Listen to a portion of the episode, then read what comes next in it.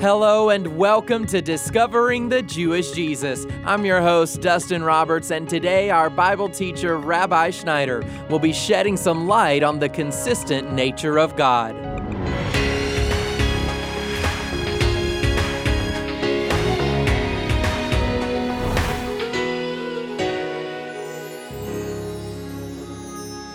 There's lots of people out there in the world who may read the Bible and think that God was harsh in the Old Testament and then changed to be loving and kind in the New Testament.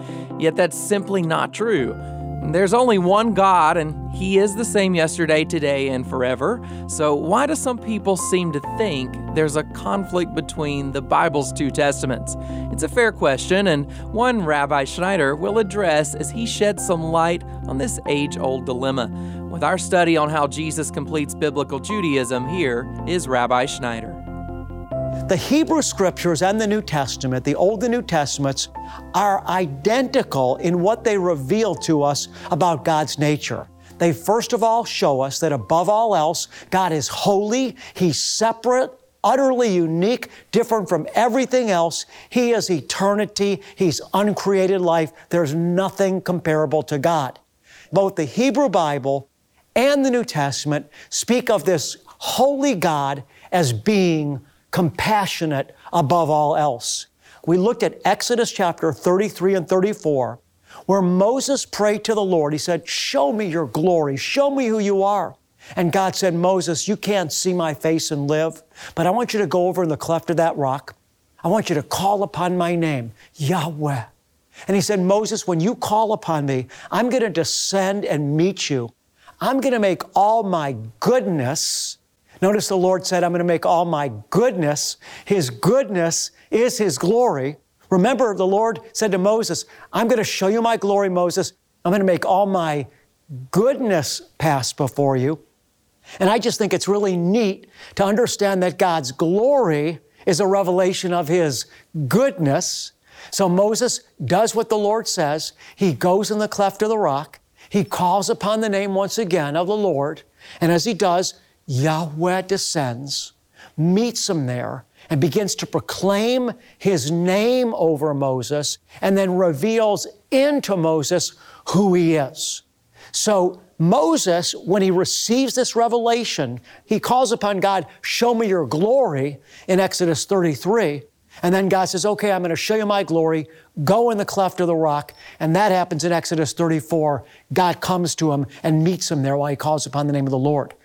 Now, the Lord comes to him and he begins to reveal to Moses his glory and his goodness. And here's what we read Then the Lord passed by in front of him and proclaimed, Yahweh, Yahweh God. Remember, Yahweh is God's memorial name forever, but it's translated in the Hebrew scriptures as the Lord, and Jewish people will simply say Adonai because they feel it's too holy to even speak. The Lord comes, the Lord God the Lord God. And then God reveals himself. Who am I? The first thing God says is compassionate and gracious. Now, why am I making such a big deal out of this? Because people believe that in the New Testament, we find a God of grace revealed. But in the Old Testament, we don't see a God of grace revealed. We find a harsh lawgiver revealed. We find the moral lawgiver revealed that mercilessly punished people for their sin. But the reality, church, is that both the Old and New Testaments reveal that God is first of all holy and that the attribute that first proceeds from His holiness is His grace and compassion. You see, the Old and New Testaments show us that God is the same. He's not one God in the Old Testament and then a different God in the New Testament. He doesn't switch from being a harsh lawgiver in the Old Testament with a frown on his face, this stern God, and then suddenly puts on a happy hat in the New Testament. He is the same yesterday, today, and forever. Let's continue reading this most profound revelation of who God is in the entire Hebrew Bible in Exodus 34, 6, and 7, as God reveals himself to Moses, the Lord, the Lord God. He's speaking into Moses. Moses is receiving revelation. He's full of revelation light. He understands the depth of what the word means by the Spirit. The Hebrew people referred to Moses as the prophet that God spoke to face to face. In other words, the Lord said to Moses, When I speak to a prophet, the Lord said, I speak to the prophet in a vision or a dream. But not so with Moses, the Lord said. With him I speak as a man speaketh to his friend face to face. So in Judaism, Moses was referred to as the face to face prophet. Moses calls upon the Lord, the Lord comes. The Lord, Yahweh God, compassionate and gracious, slow to anger, abounding in loving kindness and truth. We see same God revealed in the New Testament. Remember, Jesus said, If you've seen me, you've seen the Father. There's no difference. Continuing in Exodus 34, verse 7. God says to Moses, I'm the one who keeps loving kindness for thousands, who forgives iniquity, transgression, and sin. Doesn't this sound like the God we see revealed in the New Testament? The God that forgives. Jesus said, Neither do I condemn thee. Go and sin no more to the woman that was caught in adultery. As Yeshua hung on the cross, what did he say? Father, forgive them, for they know not what they do. So everything we've read so far in regards to who God is, and this most profound revelation in the Hebrew Bible of who God is, is totally consistent, church, with who we see God revealed as in the Brit Hadashah, the New Testament. Let's continue on. Who keeps loving kindness for thousands, who forgives iniquity, transgression, and sin. Now listen to this. Yet he will by no means leave the guilty go unpunished, visiting the iniquity of the fathers on the children and on the grandchildren to the third and fourth generation. Moses made haste to bow low and worship. So, as stated, the first part of these two verses really easy for Christians to digest that the Lord of Israel is compassionate and gracious, full of loving kindness, forgiving iniquity, transgression, and sin. But yet, when we come to the last portion here, we read something that causes some to stumble. And we read there once again, yet he will by no means, verse 7, leave the guilty go unpunished, visiting the iniquity of fathers again on the children and on the grandchildren to the third and fourth generation. Is that part consistent with the New Testament? Beloved one, Yes, it is. Jesus came and he forgives sin, but he also said this, speaking to the leaders of his day. He said, Unless you believe that I am he, meaning the Messiah and the Savior of the world, you will die in your sins. Once again, Jesus is saying, I've come to forgive. But if you don't repent, you're going to die in your sin. And Jesus said that the penalty for that was eternal separation from God in the outer darkness where there was weeping and gnashing of teeth, that those that would not repent and enter into the forgiveness that Yahweh, that God provided, would be judged for their sin and that the wrath of God would fall upon them. So what the Lord is saying here in the Torah is He's full of compassion and grace. He forgives iniquity, transgression, and sin. But for people that won't repent, the same thing that Jesus said, they'll die in their sin and they'll be judged accordingly. The Old and New Testaments, beloved, are completely consistent in what they teach us about God's nature. Some may be wondering about the last part of this verse that the Lord visits the iniquity of the fathers and the children to the third and fourth generation. This is just a spiritual trajectory. In other words, if I am living as a father, as an alcoholic or a woman abuser or whatever it is, the spirits that are on me are going to be passed on to my children, and then my children that potentially repeat the pattern, that same thing gets passed on to the grandchildren. And so this is just the dynamic of spiritual forces in action. Anybody that will can repent and will be forgiven. But when people do not repent, judgment comes upon them and oftentimes passes down the family tree through the third and fourth generations. So I'm just trying to help everyone that's listening today with an open heart understand that you can see that the Bible is a whole. It's not a God that's one way in the Old Testament, then becomes a different God in the New Testament. He's always the same. You're listening to Discovering the Jewish Jesus, and Rabbi will be right back. If you're looking to better equip yourself in your study, pursuit, and growth in Jesus the Messiah, be sure to go online and explore our treasury of messianic content. You'll find messianic teaching tools and videos, information about God's seven annual feasts, the Hebrew names, titles of God, and so much more. This content is ready and available for you today online at discoveringthejewishjesus.com. To become a blessing in someone's life today, get in touch to partner with us. Our mission is to prepare the world for Jesus' return, and your financial gift is channeled directly toward this worthy cause.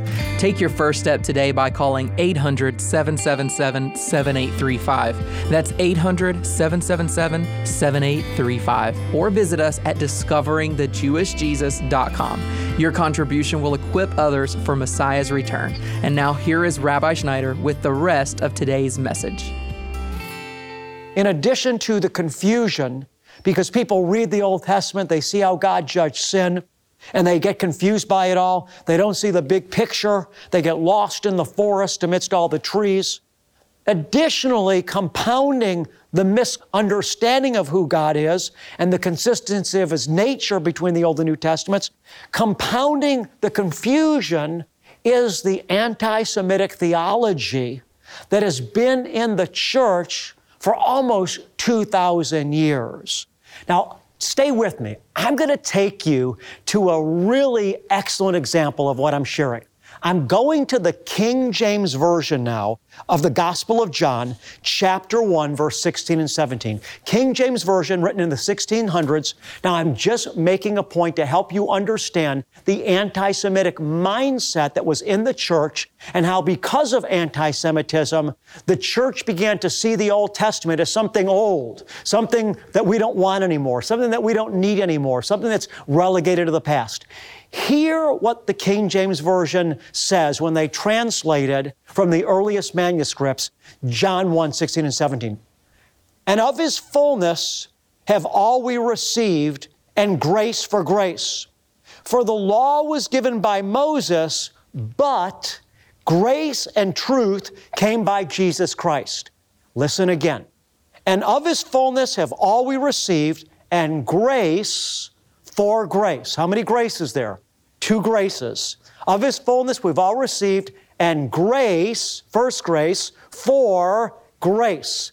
They had one grace, now is given a second grace. Listen again, I want you to catch it.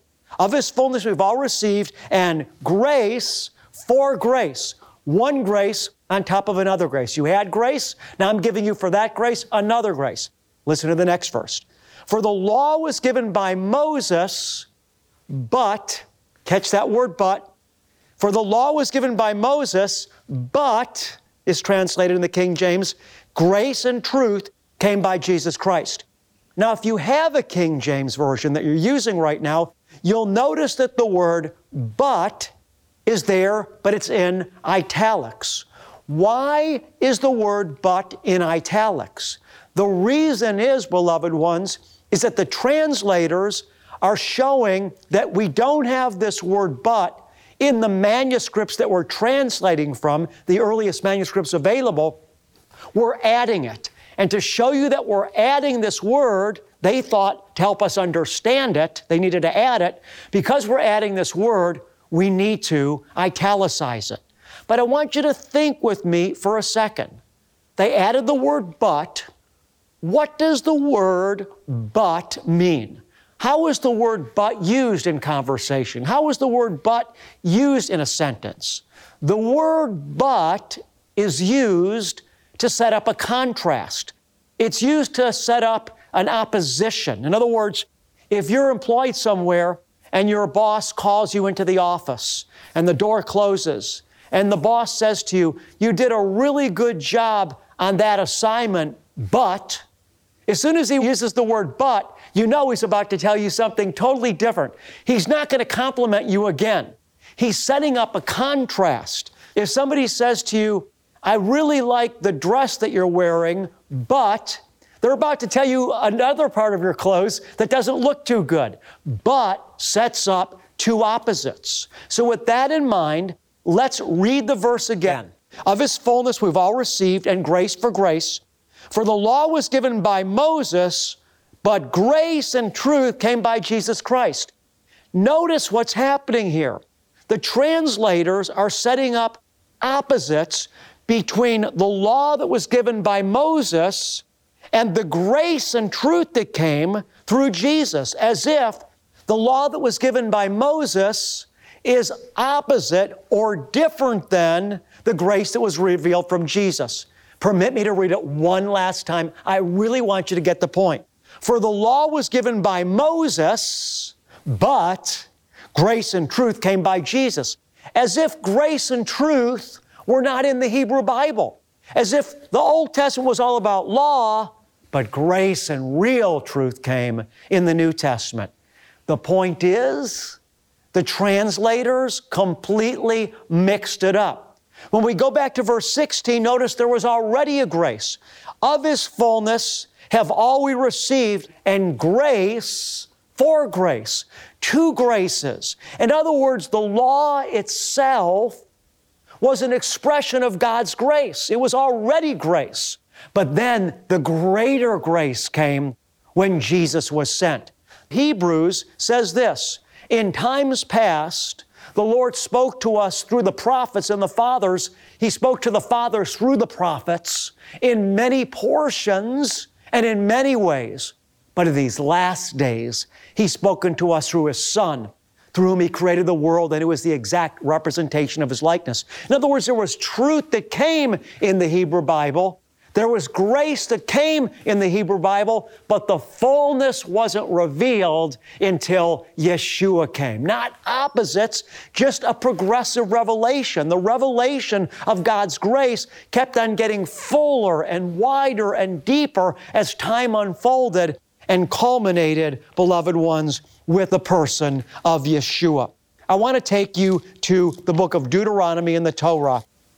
I'm going here to chapter number four, verse seven and eight, just to illustrate for you, beloved ones, that the law itself, let me say it again, that the law itself is an extension of God's grace. For what great a nation, the Lord is saying to Israel, is there that has a God so near to it as is the Lord our God whenever we call on Him? Or what great nation is there that has statutes and judgments as righteous as this whole law which I am setting before you today? Why was the law great? we have to understand that Israel lived in a barbaric world. There was no justice, there was no law, there was no moral code, so to speak, in the nations of the world. If somebody stole a man's goat, that man may retaliate by going and killing the man that stole his goat, as well as his wife and his children, and then burning the house down. So God was calling his people up and out of a barbaric world to live at a just standard, an eye for an eye and a tooth for a tooth.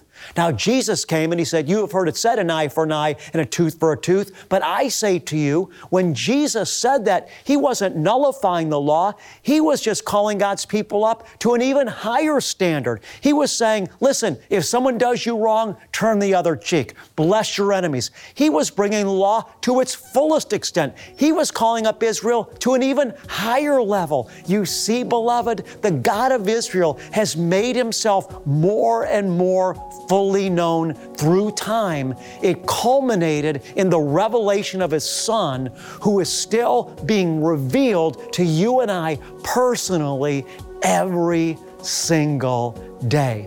I hope that this series is helping you understand how the Old and New Testaments, the Tanakh and the Brit Hadashah, fit together like a hand and a glove. Abba wants us to understand truth and He wants it to be simple. I hope, beloved, that I'm making it more simple for you. We're learning about how Jesus completes biblical Judaism right here on Discovering the Jewish Jesus. And as Rabbi mentioned today, it's not that we have one God in the Old Testament and another in the New Testament. There's only one God, and He is the same yesterday, today, and tomorrow. The Old and New Testaments are consistent in what they teach about His nature. And if you'd like to go further in your study of this topic, then be sure to download Rabbi's teaching notes for this series. We've made them available on our website so you can either follow along with us as we go through the series or you can go deeper on your own. You'll find these study guides online at discoveringthejewishjesus.com. And while you're on our website, make sure to learn how you can give a gift of support to this ministry. We're winding down another year, and your prayers and your financial contributions, they really make a difference. And to share a little bit more about that right now, here is Rabbi Schneider once again. I hope you're being blessed through this series. I always make it a priority, beloved ones, to teach the truth of the Word of God. And I know that on the earth today, sometimes it's hard to find teaching that you feel is authentic and that feeds you. I want to simply say this. It costs me a lot of money to broadcast. You see, Christian programmers like myself, we have to pay for our own airtime. And the only way that I can broadcast is when those that are receiving from this ministry respond by financially sowing into it. So I want to simply say, beloved one, if you believe in me, if this ministry is feeding you, would you make a special offering to the Lord through discovering the Jewish Jesus? The Bible teaches that we should financially support those that are feeding us. Paul said, such men are worthy of support. If you're being blessed by this ministry, if you believe in what we're doing, if you want other people to be blessed by it, simply, beloved, respond to the Holy Spirit and make an offering to the Lord today through discovering the Jewish Jesus. I want to thank you in advance for your support. God bless you and shalom. You can give a gift of any amount to support this ministry. Just visit us online at discoveringthejewishjesus.com or text your donation to us by typing the keyword rabbi to the number 45777. That's R A B B I to the number 45777. Your financial gifts, they help us continue to be a blessing to those who need to hear the life changing message of the gospel, not only right here in your local listening area, but into places like Israel, where we broadcast in over 97% of all the homes with television. And that is amazing news, especially during these trying times. To give a donation today, call us at 800 777 7835. And you know, it's only when we see the connectedness of the Old and the New Testaments that we can find true peace and clarity because God's nature is always the same. He is holy, compassionate, and he abounds in grace. And it's through his son Jesus, as we say in Hebrew, Yeshua HaMashiach, that we see God made manifest in flesh. And if you'd like to learn more about the book that Rabbi mentioned earlier, The Lion of Judah, I'm pleased to tell you that it's available right now online at discoveringthejewishjesus.com. But first, let's wrap up today's message with a blessing. Here is Rabbi Schneider. Blessings trump curses. And in the book of Numbers, chapter 6, we find the Aaronic blessing that God commanded Moses' brother Aaron, the high priest, to speak over the children of Israel. There's power in blessing, beloved ones. So take part in receiving Father's blessing upon your life today. Yahweh, Vayishmarecha. Yair Yahweh panav elecha vichunecha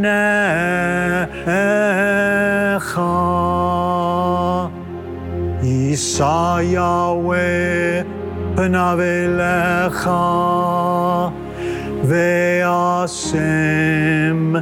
lecha Shalom.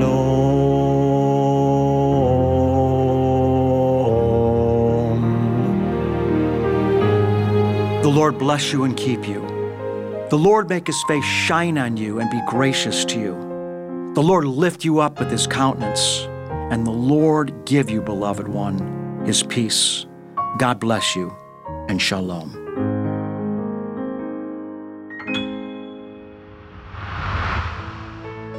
I'm your host, Dustin Roberts, and Discovering the Jewish Jesus is a production of Shalom Ministries. Come back tomorrow when Rabbi Schneider presents a special Christmas message on the fulfillment of messianic prophecy. That's Friday on Discovering the Jewish Jesus.